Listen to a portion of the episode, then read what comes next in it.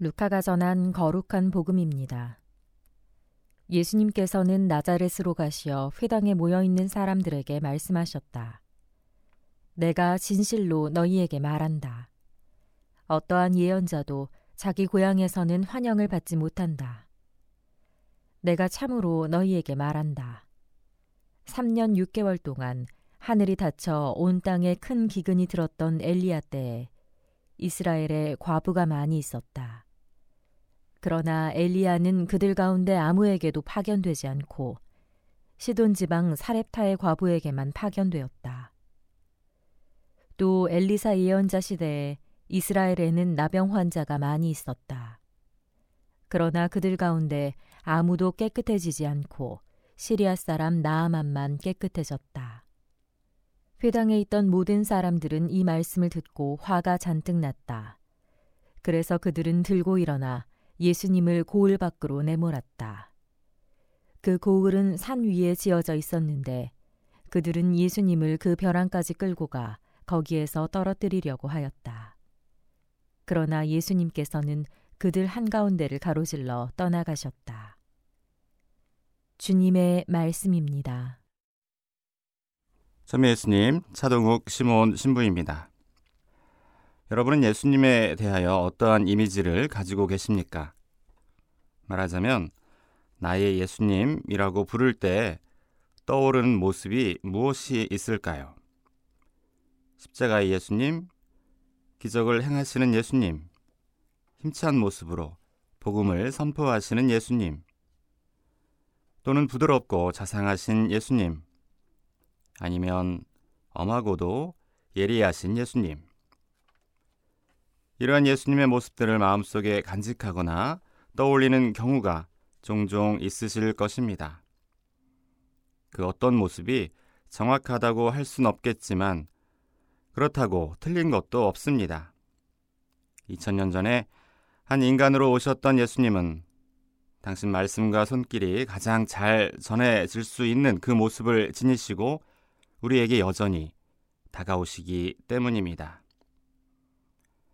신학교 때 한 친구의 별명이 하이에나였습니다. 밤 8시 이후에는 남의 방에 들어가서도 안 되고 대화를 해서도 안 되는 대침묵 시간인데 이 친구는 누군가의 방에 가끔 쳐들어가서 밤늦게까지 수다를 떠는 친구였습니다. 그래서 이 친구한테 걸린 밤에는 공부도 못하고 다음날 생활까지도 지장을 주기 때문에 별명이 하이에나가 된 것입니다.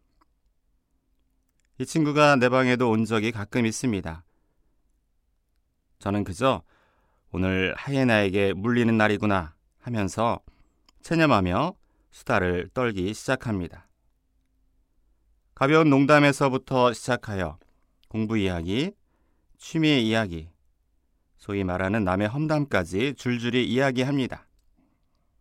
그러다 보면 이야기 주제가 어느새 기도 생활과 하느님에 대해 가 있습니다. 어느 날은 예수님에 대해서 이야기했는데 친구가 그렇게 말했습니다. 나는 말이지, 항상 예수님의 이미지는 약해 보여. 나 아니면 아무것도 할 수 없어서 어쩔 줄 모르는 그런 모습 말이야. 그래서 때로는 너무나 슬픈 표정인데 우리가 믿어야 기적이 나오고 우리가 원해야 기적을 행할 수 있는 그런 예수님이 떠올라. 약한 예수님이라니 어떻게 예수님께서 약하실 수 있단 말인가? 누구보다 강하게 나를 지탱해 주시는 분인데. 그러나 곰곰이 생각해 보니 그 약한 예수님의 모습은 이 친구를 부르기 위해 당신을 특별하게 드러내시는 예수님의 뜻이구나 싶었습니다. 예수님께서 이루시는 기적과 은총을 위해서 먼저 우리 자신이 믿고 바래야 한다는 사실을 알려주기 때문입니다. 오늘 예수님의 고향 나자렛 사람들이 나오는 복음에서 그와 같은 사실을 확인할 수 있습니다. 믿지 않고 바라지 않는 이들에게 기적은 없었습니다. 그들이 알아본 것은 그저 다 커서 나타난 목수 요셉의 아들일 뿐 구세주 예수님이 아니었기 때문입니다. 그러나 제 친구의 예수님은 아무리 약한 모습일지라도 우리의 믿음을 원하시고 그 믿음 때문이라면 어떤 기적도 해내시는 결국 강한 예수님이기도 하셨습니다. 형제 자매 여러분, 예수님을 어떻게 바라보아야 할까요? 예수님께서 지금도 우리의 믿음과 소망을 보고 행동하십니다.